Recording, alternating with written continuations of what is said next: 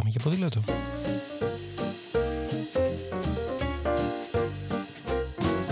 If today is a bad day, got you crying, feeling sore going this way. Σκέψεις, προτάσεις, ιδέες, συνεντεύξεις, απόψεις και προβληματισμοί, αλλά ποτέ αδιέξοδα, μια που το όχημά μας εδώ είναι το ποδήλατο.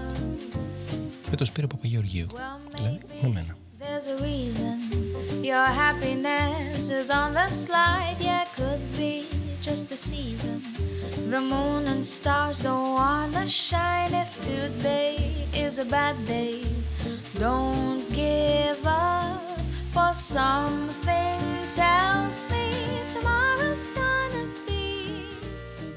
Είχα μοιραστεί μαζί σας πριν λίγο καιρό 10 πράγματα που θα ήθελα να ξέρω όταν πρώτο ξεκίνησα να κάνω ποδήλατο. Διαπίστωσα πως αρκετοί βρήκαν το θέμα ενδιαφέρον και έτσι αποφάσισα να μοιραστώ μαζί σας άλλα 10 πράγματα που θα ήθελα να ξέρω όταν πρώτο ξεκίνησα να κάνω ποδήλατο και τα μοιράζομαι για να μην ταλαιπωρήσετε προκειμένου να τα ανακαλύψετε και να δείτε πόσο καλός άνθρωπος είμαι. Λοιπόν, πρώτον, Κάνοντας ποδήλατο, ακόμα και για απλή μετακίνηση, θέλουμε αργά ή γρήγορα να βελτιώσουμε και τη φυσική μας κατάσταση. Σωστά; Και γιατί όχι, δηλαδή, αφού ποδήλατο σημαίνει υπηάσκηση και αφού το κάνουμε που το κάνουμε, γιατί να μην βλέπουμε και βελτίωση; Λογικό. Αν λοιπόν θέλετε να βελτιώσετε τη φυσική σας κατάσταση, και είπαμε δεν είστε αθλητές για τους οποίους ισχύουν άλλα, και να κάνετε την άσκηση πιο αποδοτική, αρχίστε να αυξάνετε σταδιακά τον όγκο και όχι την ένταση, που σημαίνει πολύ απλά χρησιμοποιείτε το ποδήλατο όσο περισσότερες φορές την εβδομάδα μπορείτε περισσότερες και αυξάνετε, αν γίνεται βεβαίως, τις αποστάσεις χωρίς να ζορίζετε τον εαυτό σας περισσότερο από όσο χρειάζεται. Υπολογίζετε λοιπόν πόσα χιλιόμετρα κάνετε την εβδομάδα, μια εφαρμογή σαν το Strava είναι ιδανική για αυτό το σκοπό και προσπαθείτε να τα αυξάνετε συνεχώς. Κάνοντας περισσότερο ποδήλατο, πέρα από τη βελτίωση της φυσικής κατάστασης, που θα το, αυτό είναι κάτι που θα το δείτε από τον πρώτο μήνα, έχετε και άλλα πλεονεκτήματα. Δηλαδή, εξοικειώνεστε καταρχάς καλύτερα με το ποδήλατο. Επίσης, μαθαίνετε τις αδυναμίες σας και προσπαθείτε να τις βελτιώσετε. Μαθαίνετε να ντύνεστε για διαφορετικές καιρικές συνθήκες. Γιατί είπαμε, θα κάνετε ποδήλατο με όλους τους καιρούς. Μαθαίνετε να κάνετε ποδήλατο με παρέα ή σε group, αν πηγαίνετε τη Σαββατοκύριακα με φίλους. Γενικά, το περισσότερο όσον αφορά το ποδήλατο είναι καλύτερο. Δεύτερον, έχω πει πολλές φορές να μην το παρακάνετε με τον εξοπλισμό και να μην ψάχνετε μέχρι και σηματάκια μπαμπά ή μαμά με τρέχεις για το τιμόνι. Όμως, είναι αλήθεια ότι κάποιες μικρές αναβαθμίσεις στο ποδήλατο, όπως και να το κάνουμε, ρε παιδί μου, ομορφαίνουν τη ζωή χωρίς να χρειάζεται να δώσετε και μια περιουσία για αυτές. Τώρα, τι να είναι οι αναβαθμίσεις αυτές. Μπορεί να είναι, ας πούμε, η ταινία του τιμονιού. Μπορεί να είναι νέα grips, μια καινούργια σέλα, οι μανέτες των φρένων, καινούργια φωτάκια, ένα ωραίο κουδουνάκι, καλύτερο λιπαντικό αλυσίδας που θα δείτε το ποδήλατό σας να πηγαίνει και πιο γρήγορα ένα σετ καθαρισμού, ένα ακριβότερο ζευγάρι ελαστικών, καλύτερες αμπρέλες. Όλα αυτά τα μικρά και επαναλαμβάνω, όχι ακριβά πράγματα που θα κάνουν διαφορά, θα σας κάνουν να χαμογελάτε περισσότερο τώρα μεταξύ μας, λες και δεν χαμογελάμε αρκετά κάνοντας ποδήλατο. Και γιατί όχι, θα κάνουν χαρούμενο και το ποδηλατικό σας κατάστημα. Που μου θυμίζει αυτό την επόμενη συμβουλή, την τρία, αποκτήστε το δικό σας ποδηλατικό κατάστημα. Δηλαδή, φτάνει με τα online, με τις online αγορές, τις απρόσωπες συναλλαγές, να μιλάτε με τους ανθρώπους, να γνωρίζετε τον τεχνικό σας με το μικρό του όνομα και να τους πηγαίνετε και γλυκά κάθε τόσο αν είστε ευχαριστημένοι. Αν δεν είστε ευχαριστημένοι, να αλλάξετε κατάστημα. Να ρωτάτε τις απορίες που μπορεί να έχετε και να μαθαίνετε και θα δείτε ότι τελικά και το ποδήλατό σας θα πηγαίνει πολύ καλύτερα, γιατί ακριβώς ο τεχνικός θα το φροντίζει περισσότερο. Τα ποδηλατικά καταστήματα είναι η καρδιά του ποδηλάτου και όσο εκνευριστικά κι αν είναι τα κακά καταστήματα, τόσο υπέροχα είναι τα καλά. Βρείτε λοιπόν ένα καλό, υιοθετήστε το και μόλις το βρείτε μοιραστείτε την πληροφορία και με τους υπόλοιπους. Τέταρτον, λυπάμαι που το λέω, αλλά είναι θέμα κυρίως αναβάτη και όχι ποδηλάτου. Που θα μπει. Μην ανησυχείτε ότι φταίει το ποδήλατο που δεν πηγαίνετε μακριά, γρήγορα ή που λαχανιάζετε.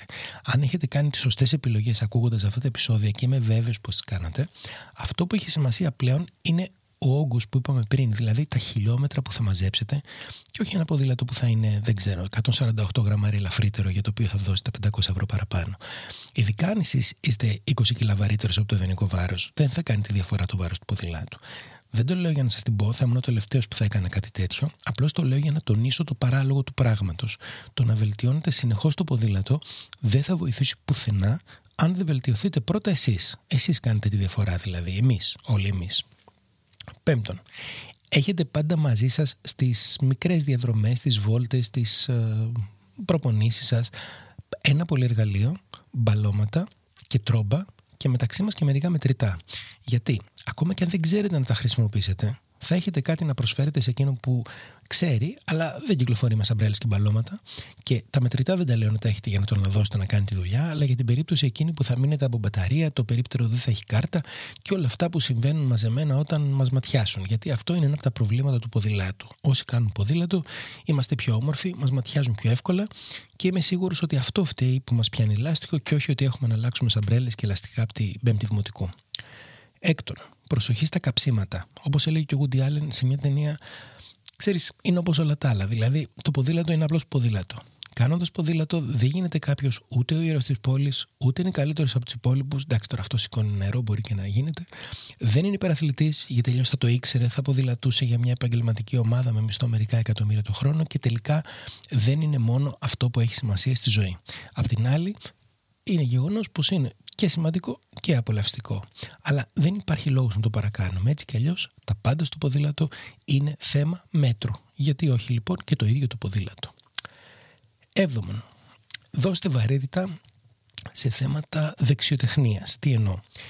Πηγαίνοντας στη δουλειά, στις βόλτες σας ή ακόμα και κάνοντας άσκηση, ή και όλα μαζί να τα κάνετε, δεν έχει σημασία, να θυμάστε να κάνετε μικρές, εύκολες ασκήσεις, όπως για παράδειγμα, να οδηγείτε για λίγη ώρα με το ένα χέρι, μετά με το άλλο. Είναι κάτι που θα σας βοηθήσει να μάθετε να ελέγχετε καλύτερα το ποδήλατό σας, να μπορείτε να σηκώνετε το ένα χέρι για να δηλώσετε την κατεύθυνσή σας ή να πάρετε το παγούρι σας και να πιείτε μια γουλιά, όχι για να μουτζώσετε, δεν κάνουμε τέτοια πράγματα. Δεύτερον, ε, δεύτερον στο έβδομο δηλαδή, έτσι μην μπερδευτούμε, δεύτερη άσκηση. Συνηθίστε να ρίχνετε κλεφτές ματιές πίσω σας, έτσι ώστε το σαγόνι, ας πούμε, κάντε το τώρα για να δείτε τι εννοώ, το σαγόνι να φτάνει περίπου στον ώμο μια δεξιά, μια αριστερά. Έτσι θα συνηθίσετε να κοιτάτε πίσω και δεν θα χρειάζεται αυτούς τους αστείους καθρέφτες που βλέπουμε στα ποδήλατα αλλά και είναι τσόπερ μηχανές. Επόμενη άσκηση. Βάλτε ένα σημάδι στο δρόμο και πηγαίνετε ευθεία. Όσο πιο ευθεία γίνεται, χωρίς να αλλάζετε κατεύθυνση. Αν γίνεται όμως έτσι, μην μπέστε στην κολόνα, θα σας βοηθήσει αυτό στον καλύτερο έλεγχο του ποδηλάτου και άλλες τρεις ασκήσεις που αυτές πρέπει να τις κάνετε εκτός δρόμου, σε κάποιο χώρο, ξέρω εγώ, σε ένα πάρκινγκ, σε έναν ελεύθερο χώρο, τέλος πάντων, σε ένα πάρκο, κάπου που έχετε ασφάλεια. Αρχίστε να κάνετε zigzag πολύ κοντά το ένα στο άλλο, ώστε να συνηθίσετε να ελέγχετε όσο το δυνατόν καλύτερα το ποδήλατό σας. Έπειτα κάντε κύκλους και να κλείνετε αυτό το κύκλο όσο περισσότερο γίνεται, μέχρι να μην πάει άλλο. Και τέλος, προσπαθήστε να πηγαίνετε τόσο αργά που να είστε σχεδόν σαν σταματημένοι. Δηλαδή πιο αργά κι άλλο πιο αργά κι άλλο πιο αργά μέχρι εκεί που πάει να σταματήσει σχεδόν το ποδήλατο.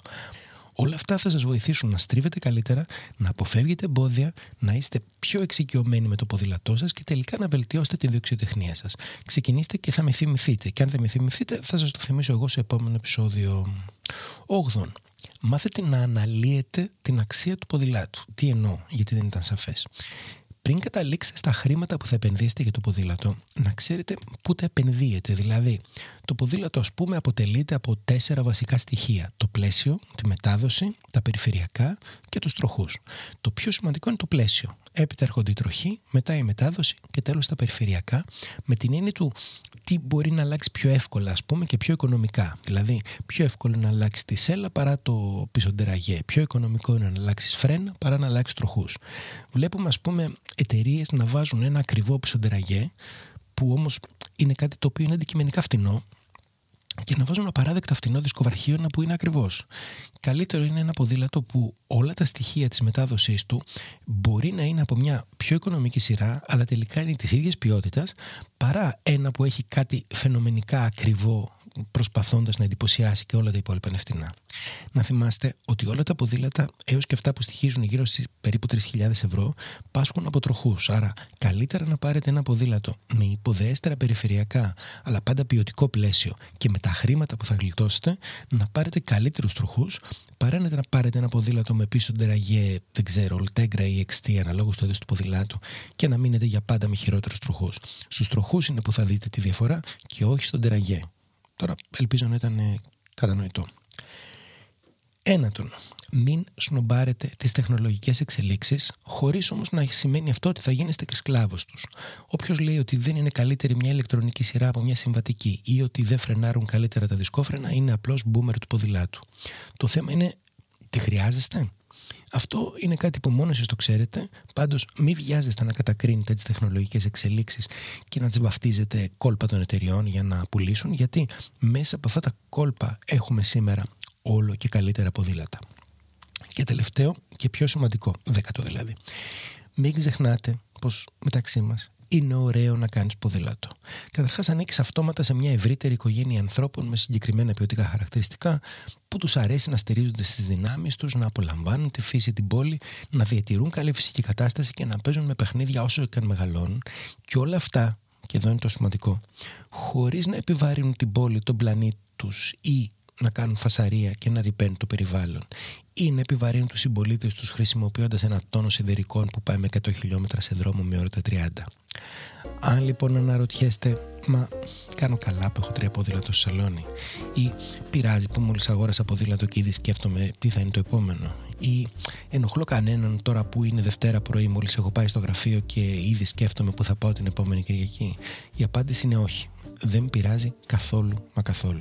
Και αν είστε κι εσείς από εκείνους ή εκείνες που βγαίνοντας από το σπίτι όταν δεν σας βλέπει κανείς, έτσι χαϊδεύετε κλεφτά το ποδήλατό σας και του χαμογελάτε, μην ανησυχείτε. Δεν είστε οι μόνοι, ούτε κάνετε κάτι λάθος. Απλώς είναι ωραίο να κάνεις ποδήλατο. Ήταν άλλο ένα επεισόδιο της σειράς «Πάμε για ποδήλατο» με τον Σπύρο Παπαγιώργιο. Και αν έχετε οποιαδήποτε ιδέα, πορεία, προβληματισμό ή πρόταση για κάποιο συγκεκριμένο θέμα, στείλτε mail στο info.tempike.gr και να είστε βέβαιοι πως θα τη συζητήσουμε.